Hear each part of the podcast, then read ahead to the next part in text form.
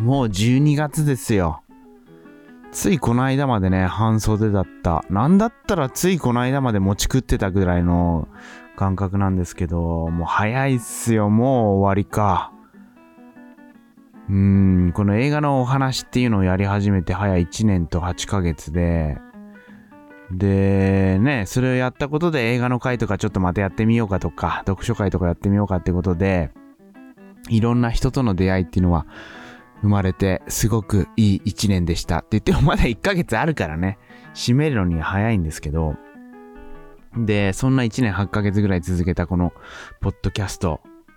これね、こっそりね、YouTube とかにも一番最初の第5回目ぐらいまで上げたりしてて、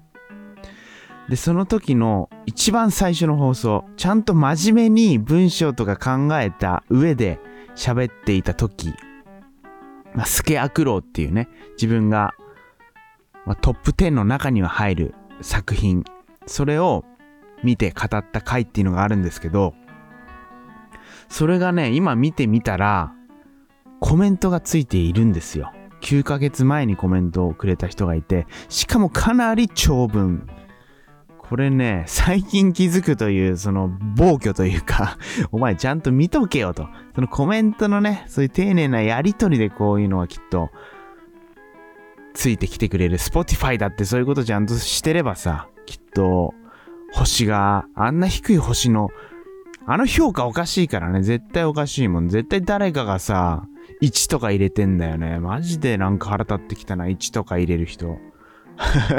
いや別に入れていいんですけどね。入れていいんですけど、下ネタばっか言ってましたから。でも最近は下ネタ言ってないですよ。だからこそね、星1の評価を5に変えてほしい。下ネタ言ってないから。でもこの下ネタっていうのも今回紹介するビートたけしの映画首とつながるんで、その辺のね、ことも絡めて話せたらと思うんですけど、その前にコメントですよ。スケアクローに関して、長文のしっかりとした文章で書かれているコメントがあるんで、ぜひね、一番最初の放送回を聞いた上で、YouTube とか飛んでもらって、でそのコメントをね、飛ばなくてもいいや別に YouTube 飛ばなくても今から喋るんで、今から喋るんで、スケアクローの放送を聞いて、さらに映画を見た上で、ここの部分はね、聞いてもらえると、より深みが増すんじゃないかななんて思います。じゃあその YouTube についていたコメントをちょっと全文せっかくなんでね、読みたいと思います。って思ってね、読もうとしたんですけど、ちょっと待てよと。この文章を他にも流用してるんじゃないかってことで、やらしいですからね。やらしい男なんで、文章の一部分を検索かけたら、流用してるんかいっていうね。他でも使ってるやつを単純に貼り付けただけかいっていうそのままのね、文章があったんで ちょっとね、ショックでした。なので、当初は、ちょっとこれ嬉しいから読もうかなと思ったんですけど、そのまま貼り付けただけかいっていうね。まあいいんですよ。多分同じ人が別のサイトで書いて、で、スケアクローのことを知ってもらいたいからってことで、自分のところのコメントに貼り付けてくれたんだと思うんですけど、同じ人かいっていうね。そんなね、もうね、オチがあったんで、読みません。でも、YouTube のスケアクロー、映画のお話って検索してくれれば出てくると思うんで、その文章も読めると思います。文章自体はね、すごく面白くて、なるほどなって思う内容なんで、だコピーかいっていうね コピーかいっていうショックがね、今ね、ちょっと。だって一回読みましたもん。読んだの録音して、いや、ちょっと待てよと思って検索かけたら、コピーかいっていう。だからさっきあの読んだ時間を返してくれって言いたいんですけど、たけし映画風に言うと、舐めてんのかバカ野郎っていう。ちょっと多すぎ連風の。お前舐めてんのかバカ野郎。いろんなバカ野郎がね、たけし映画の中ではありますよ。まあ、その辺のね、えー、面白い、会話の面白さっていうのが今回はね、さらに際立ってる部分もあったんで、そういったことを含めて、首についてお話ししたいと思います。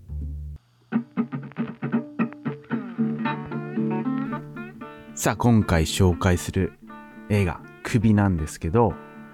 公開されたのは2023年11月の23日ということで、たけし映画もう全部見てますね。全部見てます、たけし映画は。みんなやってるかも見てますし、全部見てるね。全部見た中で、一番何が好きですかって言われると、キッズリターンかなやっぱりキッズリターン。アキレスとカメも結構好きですね。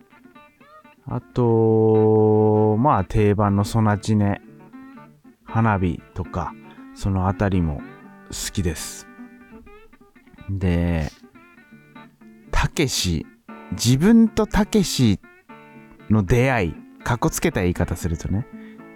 まあ、出会いって言っても別に直接会ったわけじゃないですけど、たけしを魅力的に感じた、まあ年齢にもよるんでしょうね。自分より多分10ぐらい違う人たちはもうオールナイトニッポンだとか、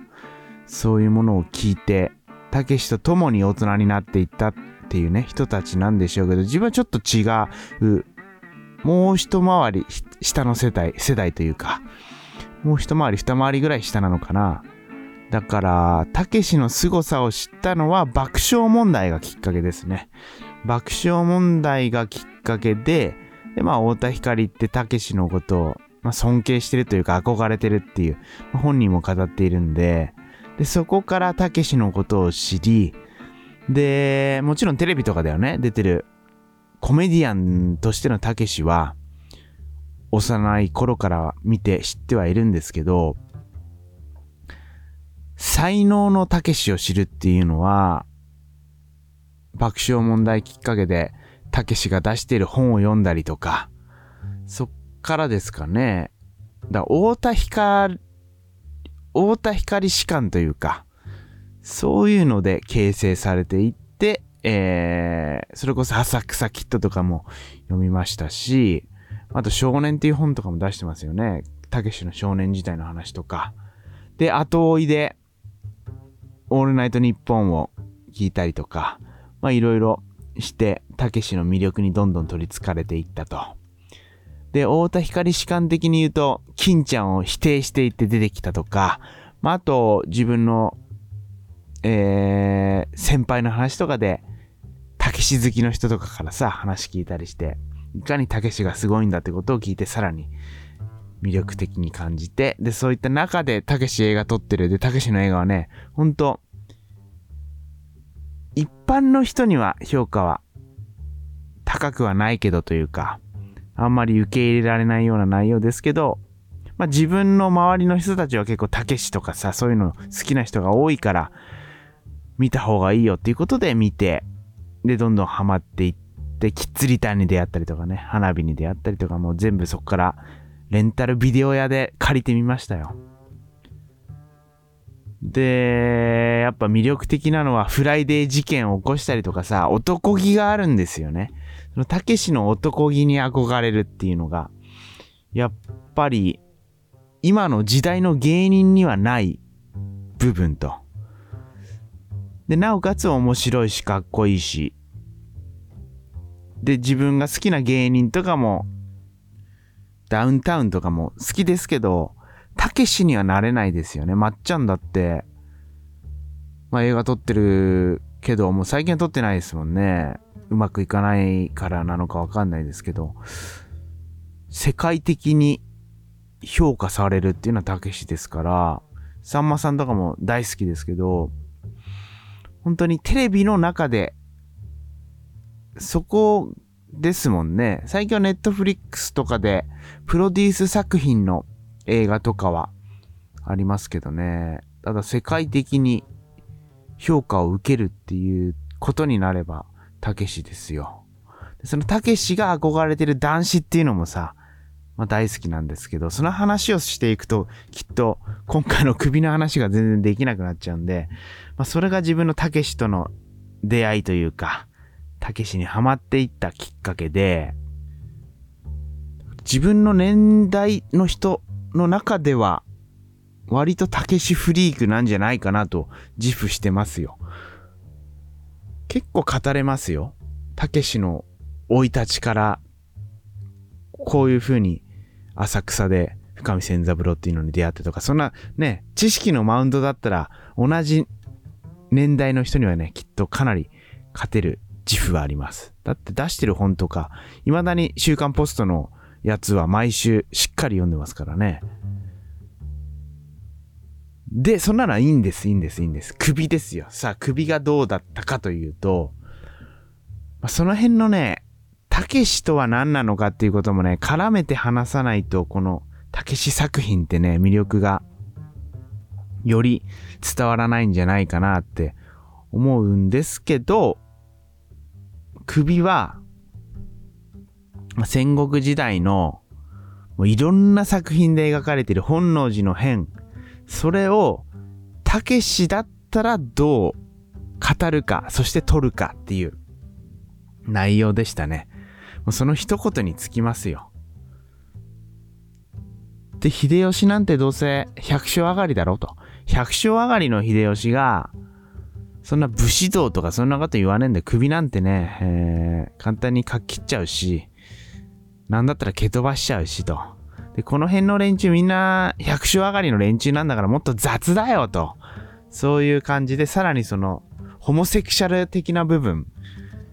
実際そんなのあったのかな？なんて調べてみるとあったらしいんですよ。森南丸とかはね。そうだったんじゃないかっていう根強い説もありますし、で、キリスト的な価値観じゃないんで、談笑というかさ、そういうことをやっていた武将もたくさんいたんじゃないかっていうのがね、文献として残ってるらしいですよ。で、それを大河ドラマとか描かない。そういう偽善性をたけしって否定してきた人なんで、それを否定することでぶち壊すことで、ふざけんじゃねえバカ野郎と、まさにね、もっと正しく描けよっていうことで、たけし映画のさ、たけしーズの中で、確か、オールウェイズ三丁目の夕日のパロディの話っていうのがあるんですよ。で、オールウェイズの三丁目の夕日って、なんか昭和はみんな素晴らしかったよね、みたいな。そういうところで、いや、本当の昭和ってもっと汚いし、もっと気持ち悪いんだよ。毒々しいというかね。そういうのを描いている部分がありましたよね。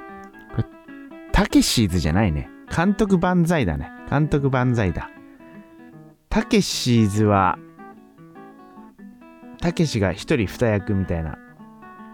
フェリーリの8か2分の1みたいな、そんな、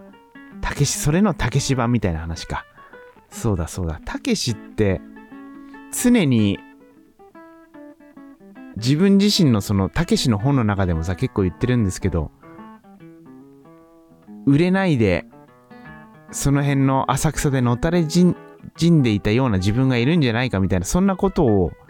描いてますよね。必ず映画の中でそういう人物が登場して、今回で言うと、中村獅童が演じた役なんかはまさに、百姓がどんどんのし上がっていくと思いきやっていうね、そういう人物だったんで、たけし自身も、秀吉的というか、田舎侍というかさ、百姓上がりの侍で、で、あれよあれよといううちに、どんどん上り詰めていったみたいな、そんなね、自分自身と重なるように描いてるんじゃないかなと。秀吉はたまたまあの地位に行けたけど、中村獅童みたいにね、なっていたかもしれないしとか、そういう、たけし自身の人生観っていうのもね、良かったし、あとは、お笑いウルトラクイズというよりも、風雲竹市場か。風雲竹市場で、えー、みんながわーわーやっているのを見てるみたいなね。そんな、浅野忠信と、たけしと、あと、大森なおか、大森なお。それがさ、高台から合戦を見てるとか竹市場だよみたいなね。あと、けしフリークの自分が言うと面白い。あるのかな ?YouTube で。黒沢明とたけしが対談している動画っていうのをね、見た時があって、これ結構良かったですよ。あと、淀川長春がたけし映画を評しているそういうね、動画も非常に、たけしの良さを淀川長春大先生がね、語っているっていうのもいいっすよね。うん、そんなやっぱり、たけしの、たけし士官全開で、すごい、今回の首は、たけしマニアの自分にとってはね、非常に良かったです。とはいえ最近のたけし映画ってさ、うん、アウトレイジ以降、現代っぽさというか、何ですかね、なんかよく喋る人たちが出てくるっていうようなイメージがあるんですよね。アキレスとカメは、もう淡々とした主人公で、もちろん面白い要素もあったんですけど、アウトレイジ以降はエンタメ寄りになってるというか、うん、キッズリターンみたいなね、そういう、まあ花火でもいいですけど、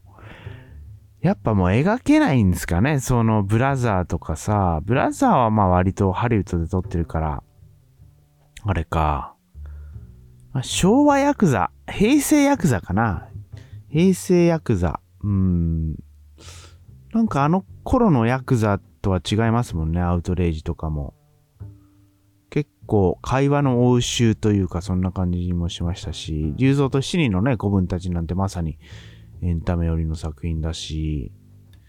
なんか淡々としたそんなたけし映画もまた見てみたいなと、そんな風に勝手にね、ファンながら思いますよ。からね、もうだって70いくつでしょ、たけしも。